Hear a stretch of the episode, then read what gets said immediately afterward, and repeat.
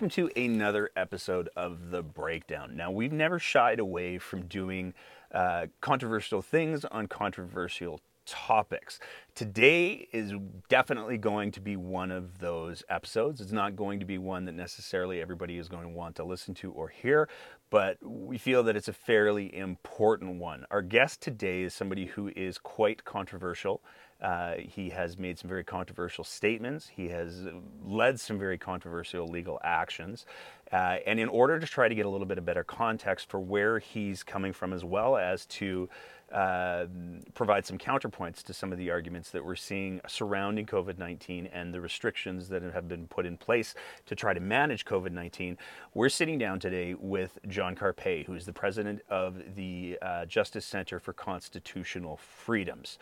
Now, we need to be really, really clear before we roll the interview.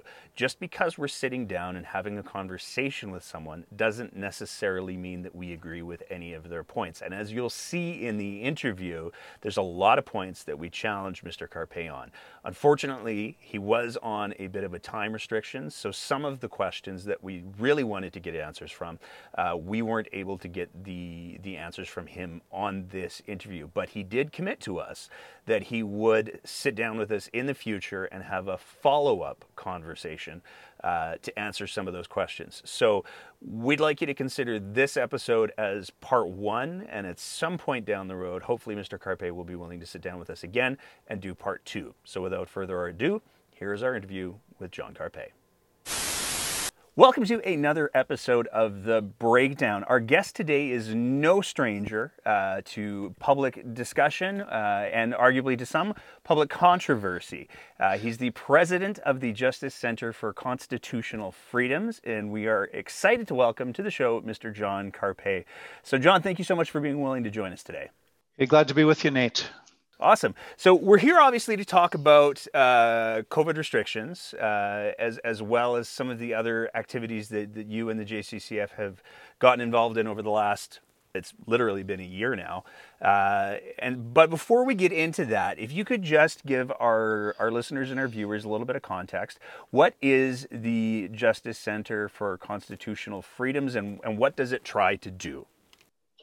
So the Justice Center is a registered charity. It is a public interest law firm, and our mission is to defend the charter rights and freedoms of Canadians. We do that in two ways. The biggest foremost is through litigation, uh, court actions, and uh, secondly through public education. We have we produce uh, columns and papers and studies and reports and legal analyses. Uh, we do a lot of media interviews and so we seek to educate Canadians about their charter rights and freedoms. And we are 10 years old.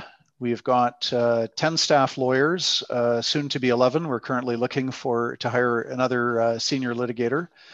And uh, we're funded entirely by uh, voluntary donations. We've got about uh, 9,000 Canadians from coast to coast that are making it possible for us to, to have the legal team and we provide our services to clients uh, without charge. And for anybody who doesn't know, who is John Carpay? Well, I'm originally from the Netherlands. Uh, came to Canada when I was seven. I grew up in British Columbia. I have an undergraduate degree in political science from Laval University in Quebec City. And um, I have a law degree from the University of Calgary. I worked previously for the Canadian Taxpayers Federation as uh, Alberta director, and I've been running the Justice Center for the past 10 years. And uh, I was called to the bar of Alberta in 1999. So, going on, I guess, uh, 22 years that I've been a lawyer. Okay. And is there any particular, I mean, obviously, the, the JCCF's focus is constitutional law. Is there any particular area of practice that you worked in prior to the JCCF becoming a thing?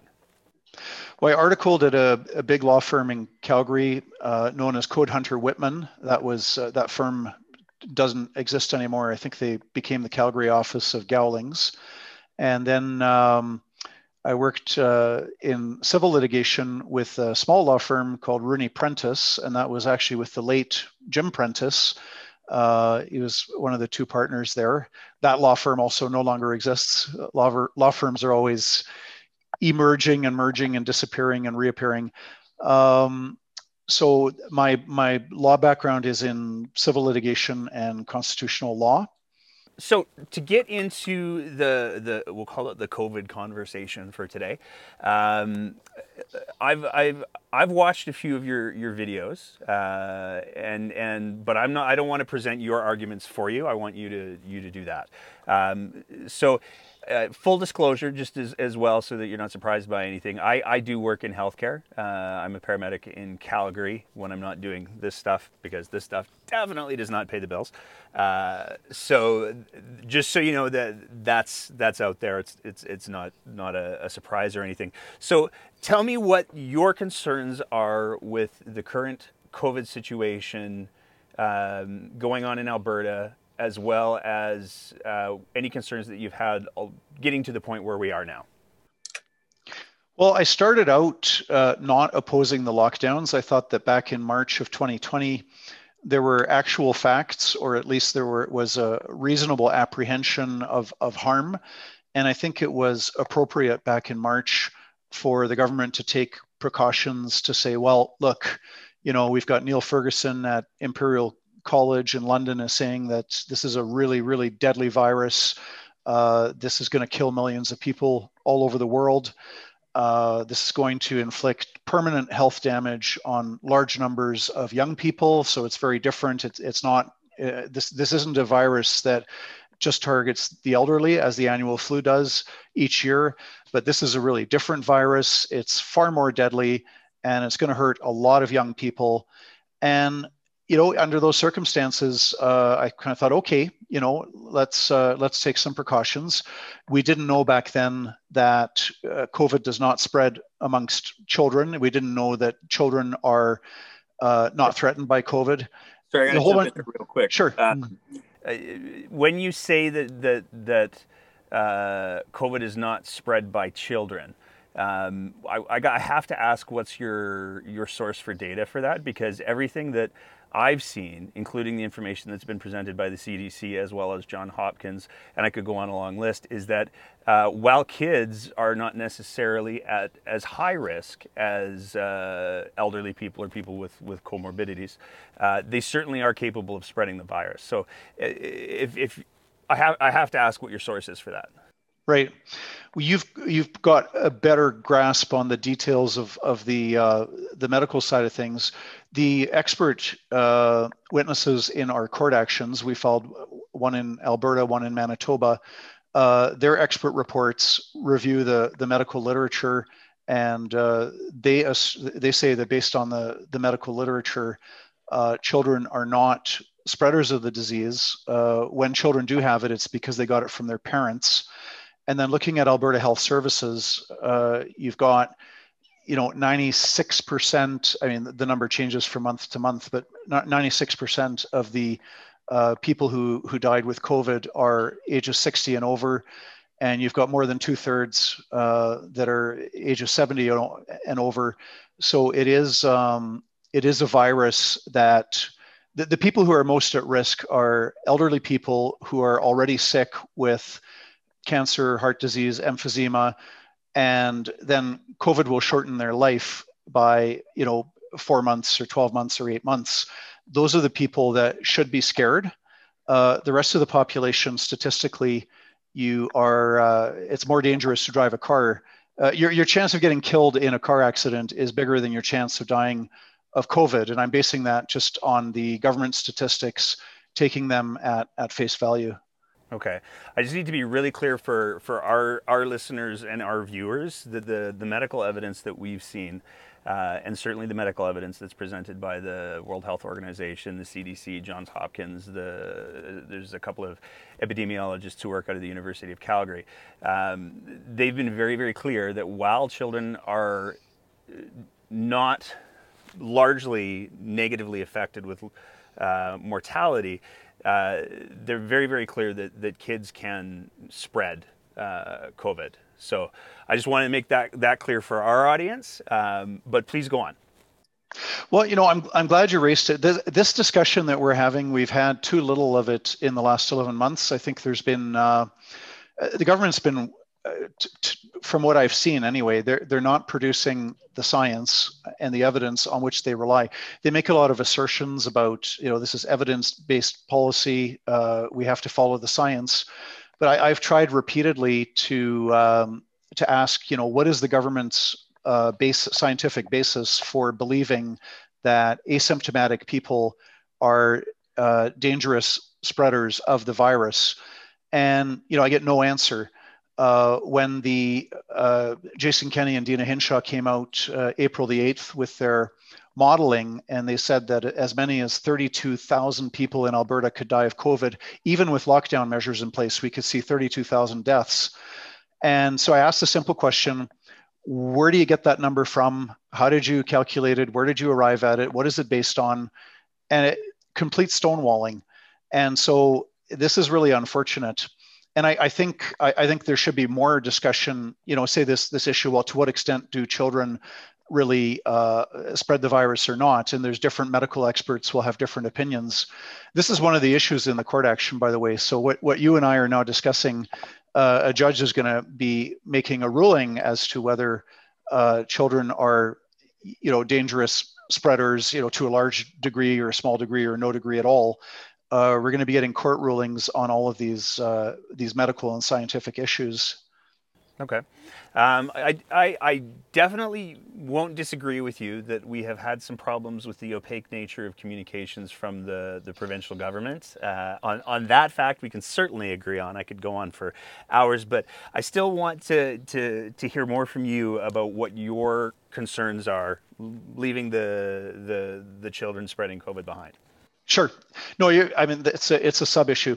So w- where I was going with this is that the um, initially in March, there is so much we did not know, and there were people saying, you know, this was the, uh, this was an unusually deadly killer. It was, you know, far, far, far outside of the range of an annual flu. We should all be afraid. We didn't know about the age ranges. Um, there was so much we didn't know. So I think it was reasonable in, in March and April for the government to uh, take uh, strong measures, you know, shutting down schools and businesses and, and so on. Uh, that was reasonable back then. Today, we're 11 and a half months into lockdowns or, you know, variations thereof. Some people, uh, was talking to one person said, oh no, these are uh, social restrictions, don't call them lockdowns. Okay, uh, that's fine. We can, you know, different terms, but we've we've had restrictions now for um, eleven. Uh, where are we at now? Eleven, uh, about eleven months now, and and there's no sign of them going away anytime soon because there's talk of second. You know, first there was a talk of the second wave, and now there's talk about new strains of COVID. Um, the, these restrictions could be here uh, forever. They could be here for years, and I think public policy should be based on facts and evidence and looking at what we know now about COVID and about who it impacts primarily, knowing the, the death stats. Um, it's time that we brought the public policies back in line with reality and with the facts. And unfortunately, there's still a lot of fear out there.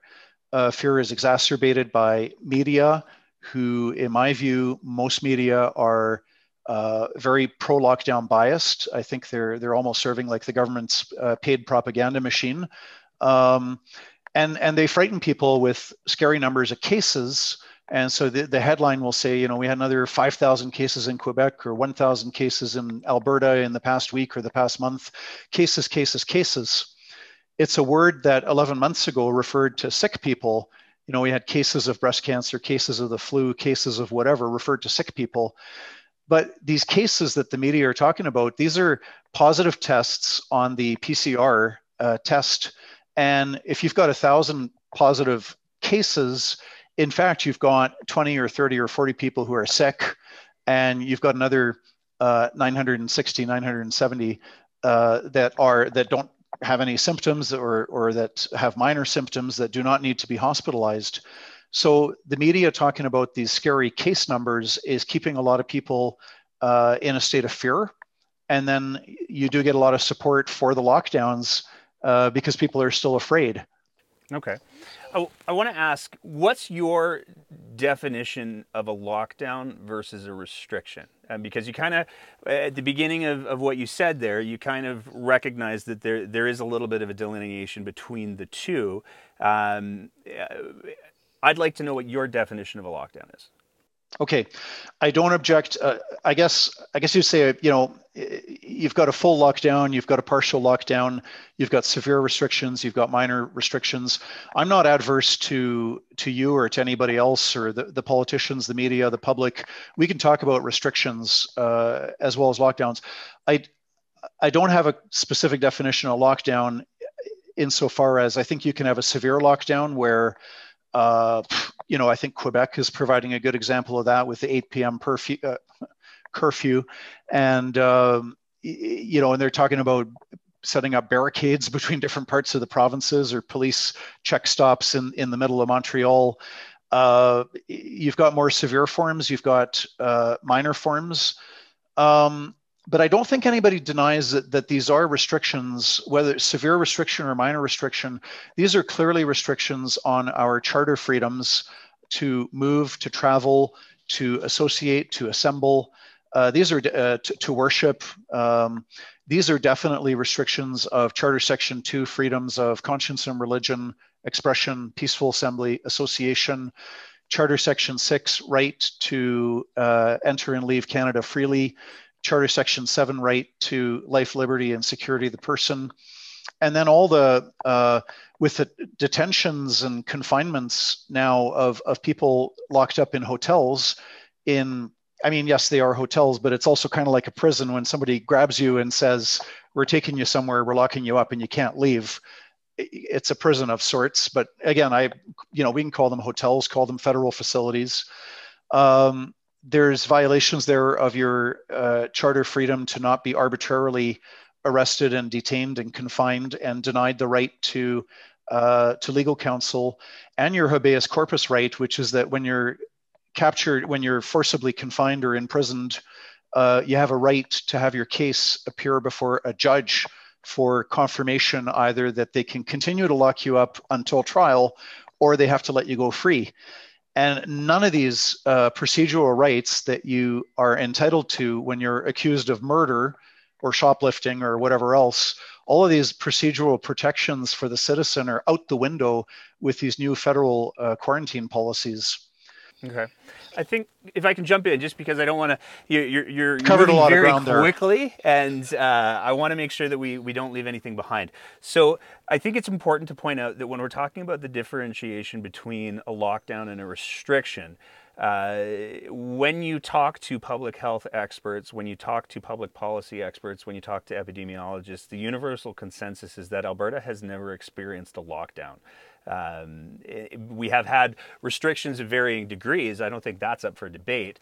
But in in the sense of how a lockdown is defined as a measure that's used to deal with a pandemic, looking at countries like uh, Australia or like New Zealand, uh, those are countries that that implemented much more uh, severe measures. I would say.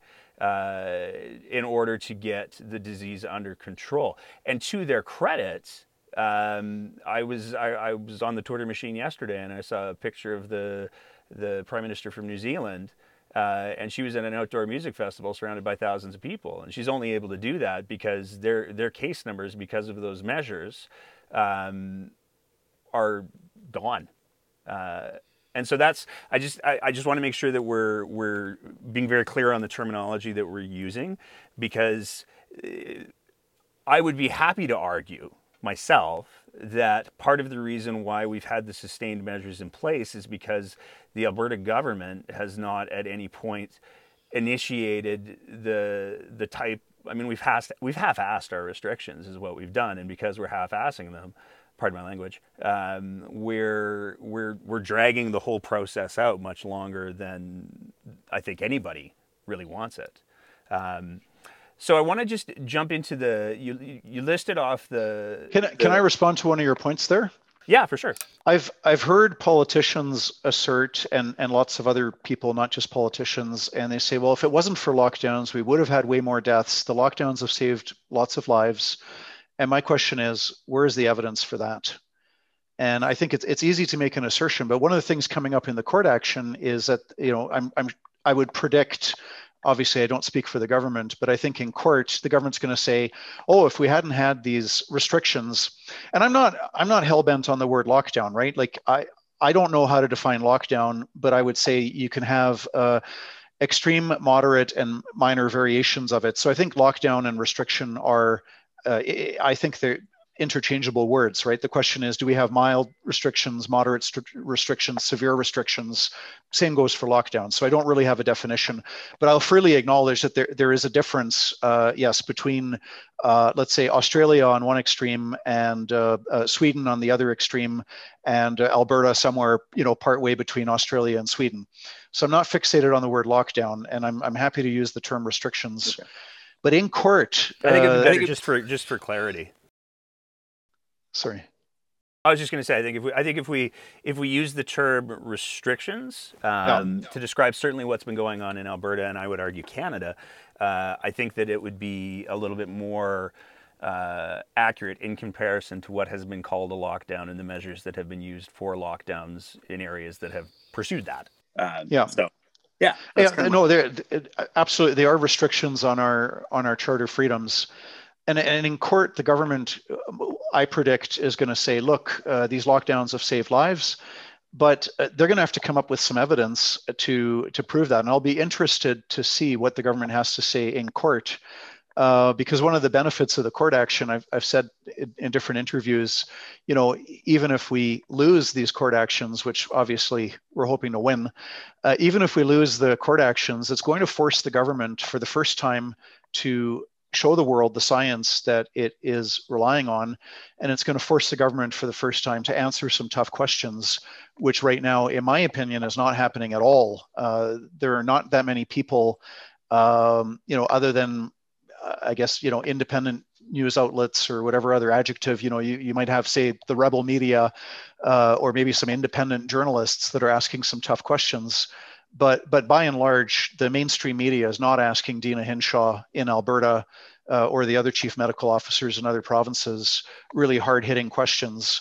And in court, the government's going to have to answer a lot of questions that it has not answered yet. Okay. Uh, with the charter piece, uh, you listed off a bunch of areas of the, the charter that you you believe and your organization believe uh, are are vi- being violated. Um, I want to just sort of frame my understanding a little bit better, just so that I can better understand what you're trying to say. Um, are charter rights absolute? No, Section 1 of the Charter allows the government to violate charter rights and freedoms um, if the government can demonstrably justify that the violation of charter freedoms is uh, reasonable and rational and necessary in a free and democratic society. So none of these none of these rights and freedoms are uh, are, are absolute. Uh, however, the onus is not on Canadian citizens to explain why the charter violation is wrong. It, the onus is on the government to explain why the charter violation is justified. Okay. Historically speaking, when charter vi- when charter vi- or charter rights have been uh, set aside, I, I, don't know what the, the correct word to use would be. I'm not a lawyer. Um, has the government demonstrated that need before or after they've implemented whatever changes they've needed to implement? It's usually after. I mean, technically, if if governments were doing their job, they would be, you know, already right now, uh, they would be taking a hard and serious look at all the different kinds of lockdown harms and how serious or not these various harms are. And I know I'm jumping ahead because we might get into that. Uh, yeah, we will.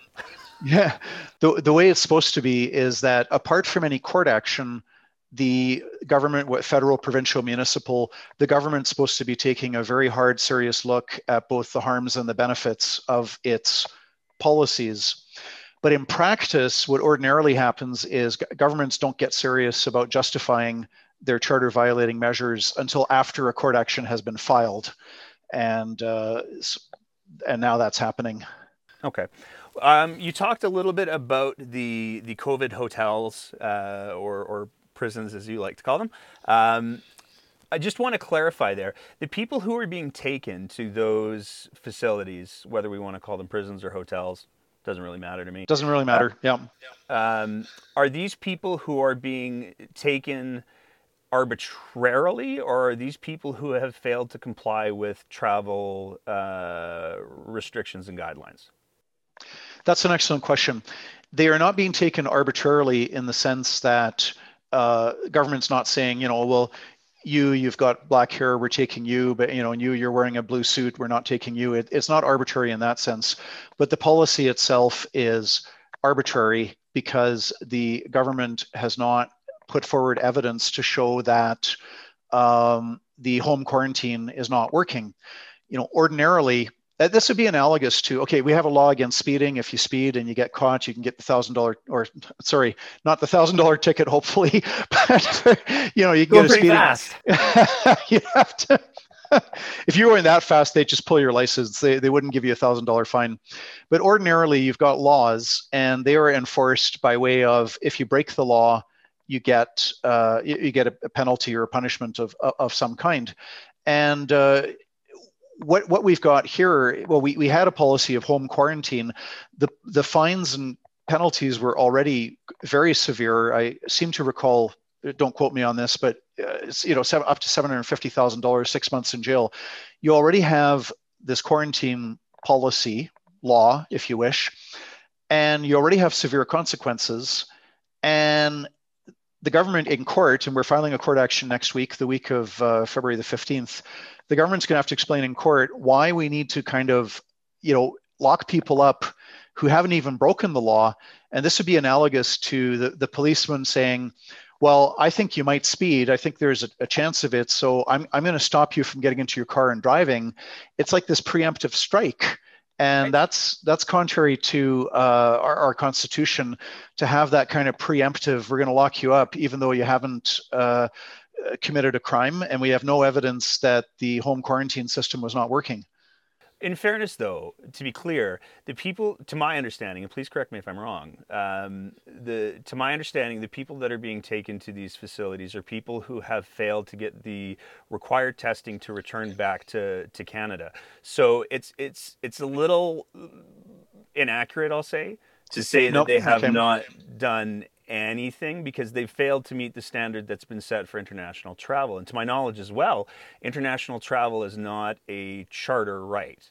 Uh, so there's there's some some clarification that I'd like to get from you there because if my understanding is correct, these people have been provided these are what the instru- these are the criteria that you need to meet in order to be able to travel during this pandemic, and the people who are going to these being t- being taken to these hotels are people who have failed to meet those uh, requirements. Am I wrong in that?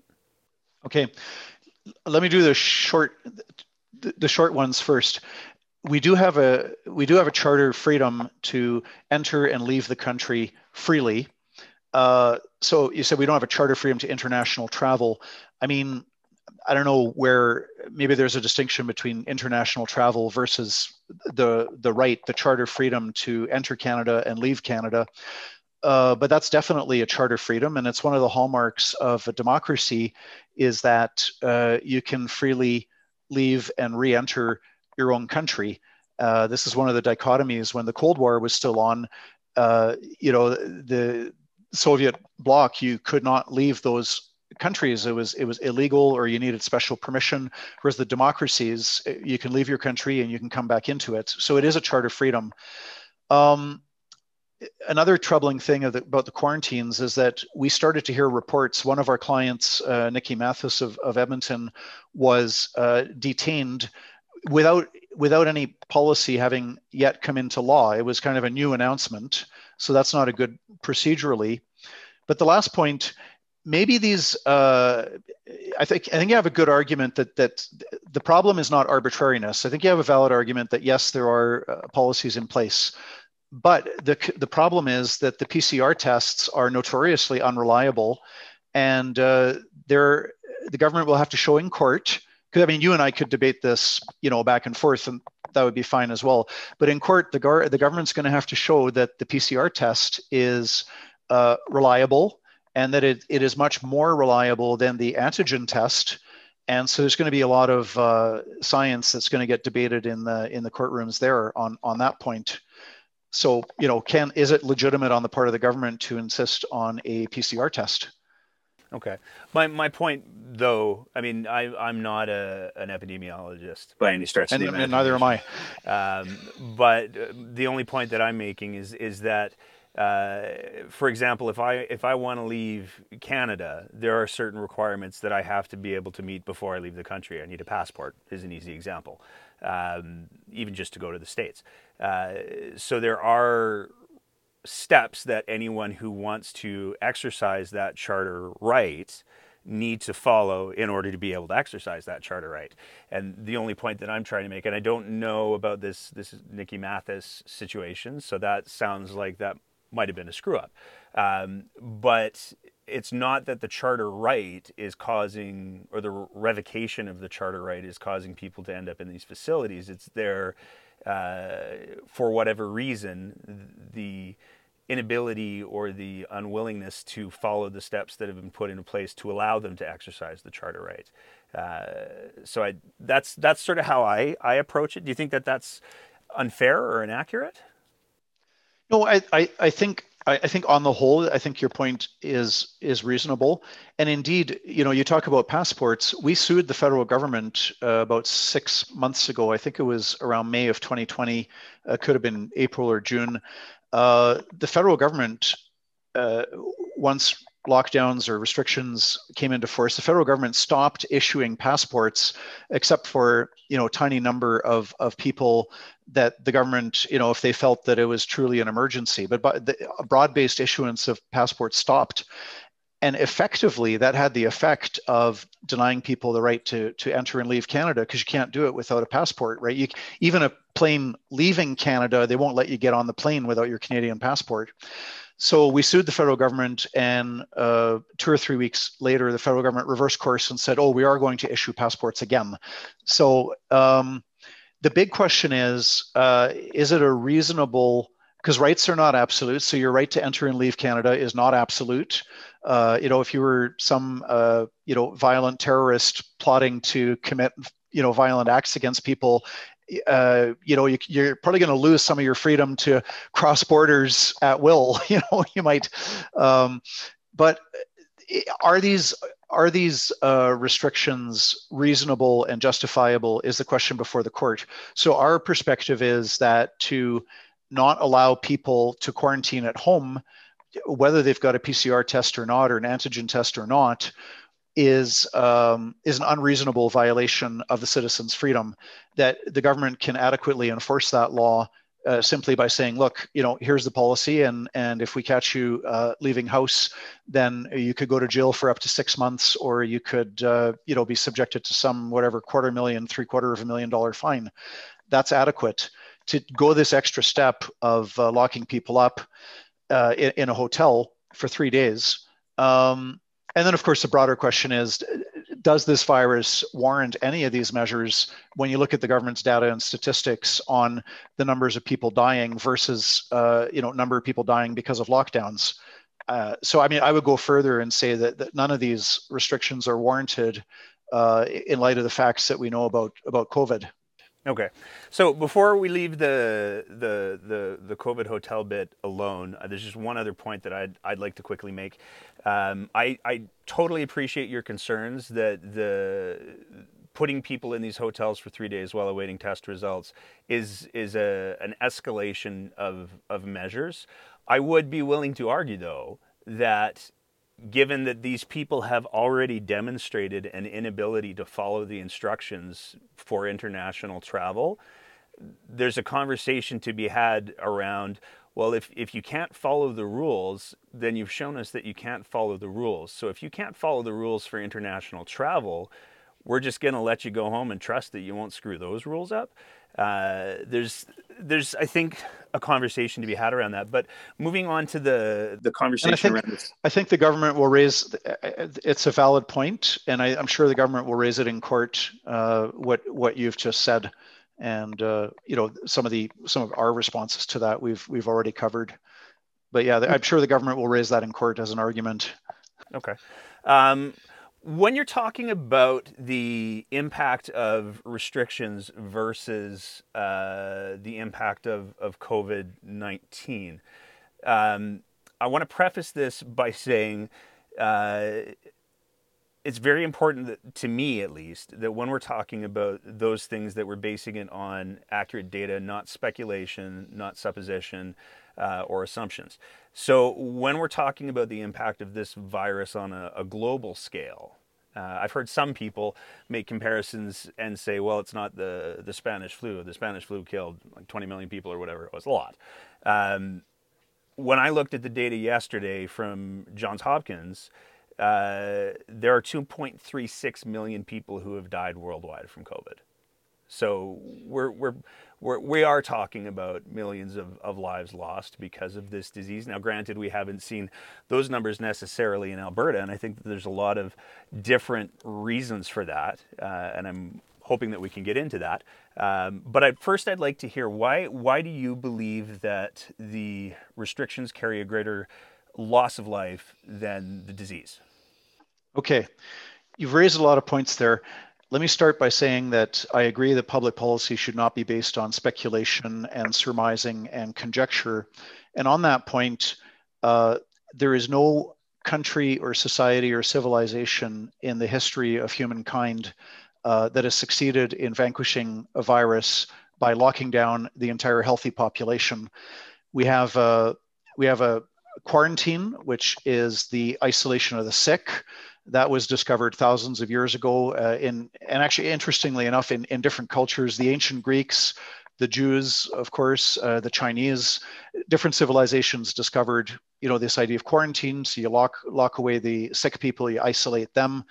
But to lock down an entire population or, or to place restrictions on you know again i'm not fixated on the word lockdown but but to place restrictions on an entire population for 11 months this is an experiment that has never been tried before. And it is based and premised on speculation that, well, maybe if we lock down everybody, it's going to be a good thing and it's going to work. And wouldn't, it's wouldn't very though, much an experiment. Wouldn't Australia and New Zealand defy that premise, though? I mean, you, you just said there's been no countries in the history of the world that have been able to eradicate a virus based on uh, implementing restrictions of, of, of severe degrees. Australia and New Zealand have. Well, we're only 11 months into this, and 11 months is a long time when it's uh, violations of, of your, your human rights and, and your charter freedoms. Uh, but uh, you're more familiar, obviously, with the uh, Australia and New Zealand uh, New Zealand uh, situations. So I'm, I'm not not in a position to to, to respond to that. Um, but if if you're okay with it, I'll, I'll move into the lockdown yeah, har- harms harms thing. Uh, so my main point is simply this, this is a big experiment, and even Australia and New Zealand were 11 months into the uh, experiment. Uh, so the the data has to be put in context. Okay, so you've got roughly you've got 7.8 billion people in the world. You've got about 55 million people that die every year which is a huge number, but it's also kind of what you would expect when your world population is seven 7.8 billion. We all die. Uh, typically, uh, the older you are, the, the, closer you are to death, and you know lots of exceptions. Of course, young people die as well, but typically older people die. So you've got 55 million deaths worldwide, and then you've you mentioned, uh, I believe you said 2.63 million COVID deaths. 2.36. 2.36. Okay, let's take the numbers at, at face value because there's a whole other tangent there where public health officials have said publicly in Italy and in the United States that anybody who dies with COVID in their body is deemed to have died of COVID, but that's a whole separate topic. But even taking the numbers at face value, so you got uh, 2, 2.36 million. When you look at the demographics, these are people in their 90s, their 80s, their 70s, are, you know, 90% of the deaths are people who are already dying of uh, cancer, emphysema, uh, lung disease, heart disease, so on and so forth. And the best way and the most honest way to evaluate an illness or, or a virus or a disease is you have to look at the impact on life expectancy. And if there if there's an illness that is killing children, uh, there, there's a concept in medical science years of life lost. Mm-hmm. Um, and you know, we're we're working on. We haven't completed the study yet, but we're looking at a comparison. The annual flu, uh, always every year, would kill children uh, ages zero to five were at risk, as well as a lot of older people. And then if you're between the ages of five and 65, you know, then uh, yes, there'd also be some deaths, but it would be a pretty small number. Um, with COVID, the number of deaths among children is it, it, makes it makes a headline when it happens. It is it is that rare, and then usually it's a child who is immune compromised who would be at risk of all kinds of diseases not just COVID. So by and large, we're not seeing children. There, there are many, many jurisdictions in the world where the number of people under 20 dying of COVID is zero. So the sure. impact of COVID, the impact of COVID on population life expectancy is minimal. Prior to COVID, you know, you had um, you would have 55 million people uh, dying, and, and a large chunk of those people would be in their 90s, 80s, and 70s and a large chunk of those people would have multiple causes of death. Uh, that's another factor that's important, right? If you're you're in, let's say you're in a nursing home, you're 85 years old, and you've got cancer, and maybe it's in remission, but you know they've said it's going to come back, and you've got heart disease and you've got diabetes. Well, then a virus comes along. Uh, 2019, it would have been the annual flu. In 2020, it would have been COVID. Yes, it does hasten your death, uh, absolutely. Uh, but to really say, you know, these 2.3 million people died because of COVID, I think is, uh, you know, it's true on one level, but it's it's the truth is more complicated and nuanced. I have to challenge you a little bit on there uh, in two places. So first of all, I don't think that it's accurate, especially with this virus and and its presentation, to measure only deaths. Uh, the impact of long haulers uh, and the long term economic impact of long haulers, as well as quality of life for those who are affected as long haulers, which crosses all ages. Uh, so we have long haulers who are, are, children who are experiencing inflammatory symptoms that are causing cardiac, cardiac effects. Uh, we have long haulers in the 20s and 30s, and we don't know why it happens. And that's that's that's a scary thing to me uh, personally, but it, it speaks to the fact that because we're dealing with a, a disease that's behaving in a way that we cannot pretend to understand yet, to use any single metric to determine what its long term impact is, like mortality, is uh, perhaps a, a, misleading road to, to go down. Um, so I just wanted to, to, to hit on that. But I also wanted to challenge you a bit on the, the well, if they had cancer, they were going to die anyways, or or whatever uh, underlying conditions. Alberta is the only province that reports on comorbidities, um, and I would bet you dollars to donuts if somebody who had emphysema or COPD or CHF or pick a thing was to walk out into the middle of the street and get hit by a bus, the story would not be, ah, I had cancer anyways. Uh, they got killed because they were hit by a bus and yes, I mean, every as you've pointed out yourself, everybody dies. Uh, you know, the the survival rate of any individual on a long enough timeline is zero. Um, but there are preventable things uh, that that I think can mitigate the not only the impact of, of the, the death but the long-term quality of life because those do not just in regards to, to when we're talking about long haulers there's plenty of examples of people who haven't been able to go into work for six months eight months um, but they also require care and that doesn't come for free i mean in Canada, we have universal health care, so you don't have to pay for your health care, but that doesn't mean it's free. Somebody's still paying for it, and it's generally the taxpayer. So it's it's I struggle with the notion that you can just measure COVID and the impact of COVID by the the straight mortality rate because I don't think that paints a complete picture. No, and that you know you started out talking about the you know this this virus. Uh, we've got you know 2.36 million people have died because of COVID.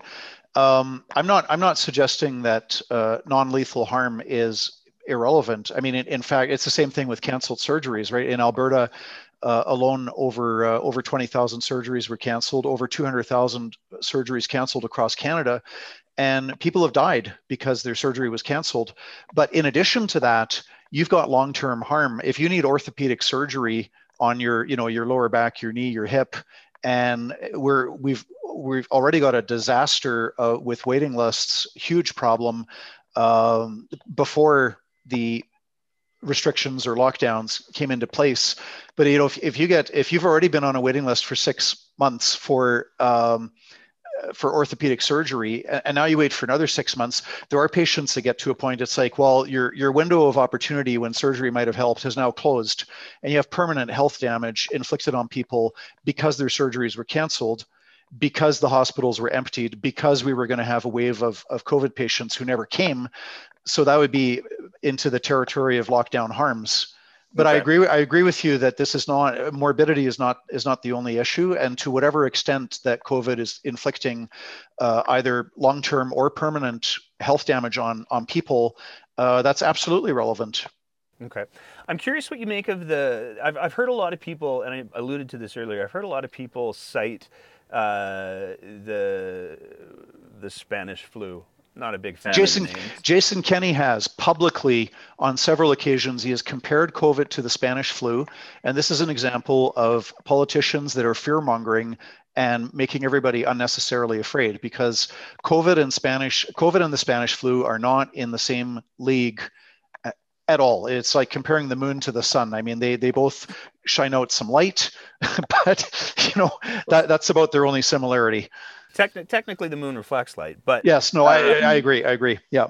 The with with that Spanish flu comparison, one of the things that I've struggled with is when people use the Spanish flu to try to minimize the effect of COVID, because as much as as as Kenney and others have certainly said this could be that bad, the the reality is when we're talking about the Spanish flu, we're talking about something that, uh, and I'm working from memory here, ended roughly in 1920.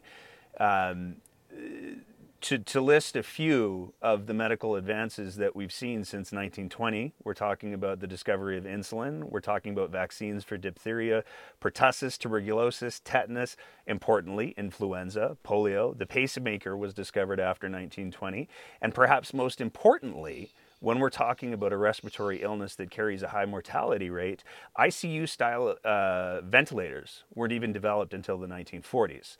So if we were to take away all of these tools, uh, I think I think it would be safe to say that we might not hit the the same numbers that the Spanish flu hit. But if we're gonna if we're gonna try to compare a little bit of apples to apples, we have to take away all of the medical resources that we've developed since then and ask ourselves if we didn't have any of these interventions, what would we be seeing happen with COVID? And certainly uh, in the United States and places like Italy, we've seen that one of the definitive uh, interventions is the uh, ventilators. And so if we didn't have those, I bet our numbers would probably be quite a bit higher. Okay.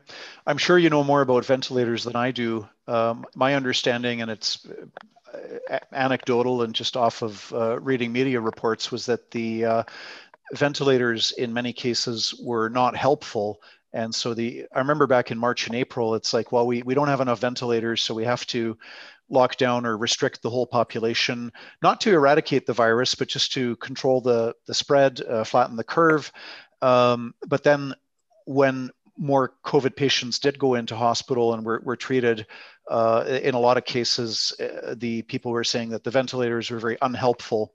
Anyway, it's a side tangent. I stand to be corrected, but uh, that's just. Yeah, I would I would argue as as as somebody who has treated COVID patients myself and seen their progression, certainly in the emergency room and to some degree the ICU. My understanding of the current medicine for the the ventilators is one of the biggest things that causes damage to somebody who's in extreme respiratory distress is that I'm oversimplifying a fair amount here, but their lungs basically get shredded because they're working so hard to breathe. And the ventilator, as an early intervention, prevents that from happening. So um, there's there's certainly people who are so heavily hit by COVID that they're not able to recover, um, even with the intervention of a ventilator. But I think that it's it's important to to have, if we're going to have the Spanish flu conversation by anyone, whether we're using it to overinflate COVID or underinflate COVID, I think we have to do that within the context of where how far medical science has come since then. Um, you referred earlier to, you know, and I'm probably paraphrasing here, but it, it's it's about you know helping and protecting people. And I think a big problem in the last 11 months is that that there's been inadequate protection of the the most vulnerable group. This is the, COVID is a virus where uh, again there's a huge distinction that if you are over 70 and you have uh, one or two or three or more uh, serious health conditions, you're in a very vulnerable group. Uh, however, outside of that group, yes, there are people in their 20s, 30s, 40s, 50s uh, as well. But in terms of you know who should be afraid of COVID, it should be the people in the nursing homes because typically in the you, you don't go into a nursing home unless you're already quite ill. I mean, the average life expectancy for somebody moving into a nursing home is 12 months. If you're a healthy senior and you don't have, you know, one or two or three serious illnesses, you're probably living at home uh, and you're not in a nursing home. But I think for a fraction of the amount of money that has been uh, that has been lost, either by way of federal debt. We've got federal and provincial debt combined. I don't even know what the number is. It's skyrocketing every day, but we've got hundreds of billions of dollars of new debt combined with separate loss of probably hundreds of millions, probably billions of dollars taken out of the economy by forcing people into unemployment. If you take that, it, let's say we came up with a number of, of uh, $1 trillion for Canada combined, sure. uh, just, just inventing that, right? So you have new federal provincial debt and losses to the economy. COVID's costing us a trillion. For a small fraction of that, we could have had life go on as normal and could have put a fraction of that money into very, very effective protection of the nursing homes and not have you know four people to a room not torture these poor people by cutting them off from from friends and family for months on end uh, I think what we've done to the seniors in nursing homes is is cruel. I mean, it's it's torture to be locked up for months on end. When, and I'm not denigrating the staff there. I know they're working hard and they're good people. But what my information is is that typically in a nursing home, sure the staff are looking after you but really what makes the difference for your life is you get the visit from your your husband your wife your son your daughter your niece your nephew. And not only do they bring that what we all need uh, love and attention and affection and and uh, but they also help with feeding and and there's also an accountability factor in place as well. If you've got regular family visits coming in uh, the family member is going to notice hey your your skin's a little bit different color from yesterday. What's going on? Right? Whereas a, a busy staff person might not notice unless there is a, a more severe change. So um, long story short, to say it in one sentence, I think we should have been and going forward should be protecting the vulnerable group, which is seniors in nursing homes, or 80% of, of deaths, uh, without restricting and inflicting a lot of harm on, on the entire population through things like unemployment, loneliness, uh, depression, anxiety, isolation, uh, drug overdoses, uh, canceled surgeries, et cetera, et cetera, et cetera, et cetera. Uh, there's a better way to do it, and would cost a, cost a lot less than the the one trillion number that I've come up come up with. Yeah, I, I I would comfortably agree with you that I think that that the measures that certainly the Alberta government has continued to use uh, are, as I said at the beginning, uh, half-assed and they're dragging the situation on much longer than they, they need to be. Um, I've, I've, certainly seen no shortage of epidemiologists uh, and specialists saying, "Can we please just do two weeks and get it done?" Um, but the the fear seems to be that if you you go down that two weeks and just get it done, um, then what you're looking at is a significant public outcry. Um, I only have a couple more questions for you because I know that you're you're running on a limited timeline, and I'm I'm very grateful uh, that you've been willing to spend the time with us today. Um, the the two other big pieces that I just wanted to sort of get your take on, uh, real quick, um, is the conversation around. Uh, it seems like, I'll say that carefully, that uh, there's a lot of people who are saying that their lives shouldn't be impacted because of other people's hardship. Uh, we've certainly seen no shortage of, of anti-mask demonstrations and, and freedom walk demonstrations where, where people are openly flouting the, the restrictions. And the, the one thing in particular that I'd like to get your take on, because we, we have had a lot of this conversation around people being responsible uh, and following the guidelines as to prevent the situation from getting worse. How do you respond when you see people who are exploiting loopholes in the situation?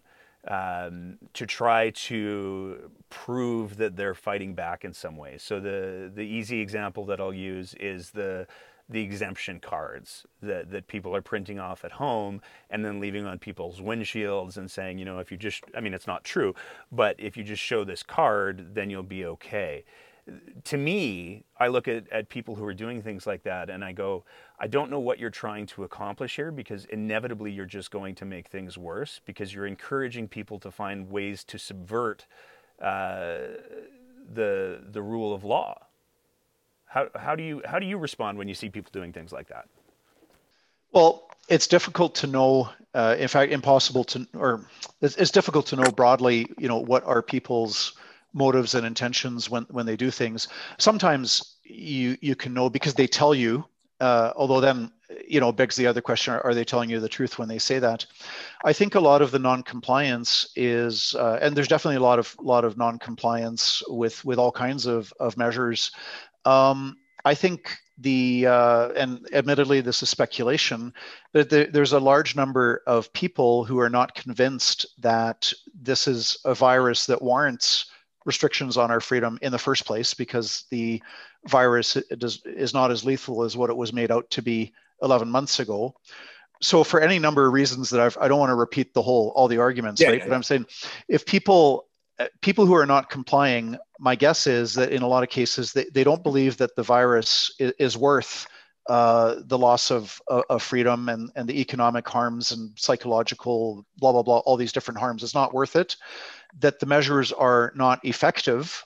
Uh, so that and that's a different argument. That's to say, okay, even if even if the uh, COVID was as lethal as what uh, our politicians say it is, that these measures are not effective. Uh, that mask wearing is not effective. Uh, that social distancing is not effective. Um, so people don't they don't buy into it in the first place. And uh, my guess is that's the biggest reason for non-compliance. If somebody as, as someone who spent the last 10 years defending the rule of law in Canada with your organization, uh, to me, it, it should be a no brainer that, that following the law is not an option. We have, and, and to the, the credit of your organization, you guys go through legal pathways to, to create legal challenges. Uh, and those are the mechanisms, those are the levers by which challenges to laws are supposed to be followed. Um, it seems to me that if, if we start to have conversations around, well, if you don't believe that you can die in a car crash going 120, just do it and see what happens. We're, we're, we're setting up a very dangerous precedent. I disagree because the charter is the supreme law of the land, and uh, in in, in, my view and the view of the Justice Center, these restrictions are not uh, justifiable. They're not justified violations of our freedom to move and travel and assemble and worship and associate, uh, so on and so forth. Speaking of the rule of law, you know, the rule of law is undermined when uh, you have thousands of people flouting publicly, openly, deliberately, blatantly flouting public health orders by marching against racism, and you get, you know, no adverse reaction. You know, Doug Ford in Ontario says, "Oh, that's fine." You know, Mayor Nenshi in Calgary says, "Oh, that's fine." Deena Hinshaw, Jason Kenney, uh, you know, they murmur some, you know, minor disapproval. Uh, but then you have people who are protesting against lockdowns, and then it's oh, you know, shame on them, they're lawbreakers. There's a very definite double standard that if you're protesting against racism, that's okay because that's you know more important than fighting COVID. But if you're protesting against lockdowns, well, shame on you because you're you're you're uh, flaunting uh, the rule of law. I mean, that's a bit of a side tangent that there's a double standard there. But the charter, I, I believe in the rule of law. And I, uh, I also believe as the charter says, it is the supreme law of the land. So, to the extent that these health orders are violating our charter rights and freedoms unjustifiably, uh, it's perfectly legitimate, perfectly appropriate for citizens to exercise their charter freedoms. And I know people could say, wait wait for a court ruling. We're not going to have a court ruling for four years. That's a very long time to not exercise your charter rights and freedoms and and wait for two, three, four years for a court ruling to finally vindicate them. So to be clear, though, what it, it, seems to me what you just argued was if somebody believes regardless of what the evidence is. If somebody believes that their charter rights are being violated, they should still be able to behave in whatever way they choose. I'm not saying whatever way they choose, but I'm saying the charter gives us, uh, for, for example, charter gives us the uh, charter section 2C is uh, freedom of peaceful assembly. We can assemble uh, peacefully. So as long as you're not uh, you know, rioting and burning down buildings and smashing store windows, right? There's, there's appropriate boundaries there. We have a charter freedom to assemble peacefully. If the health order uh, says you cannot assemble peacefully, it's the charter is above the health order. So when people assemble peacefully, they're exercising their charter freedom. Now, with that comes a responsibility that if if you get ticketed, that you accept the ticket and you take it to court to fight it out. But the only way to sort this out is for people to get the tickets and then we can take it before a judge. Because unless and until it goes to court and unless until we get a ruling you kind of have this abstract uh, conflict between you know exercising your charter freedom of peaceful assembly or obeying the the health order right? They're they're kind of in conflict in abstract. So they have to go to court and we need court rulings on these things. Okay last question that I want to ask you, uh, and it's a bit of a departure from the topic that we've had so far.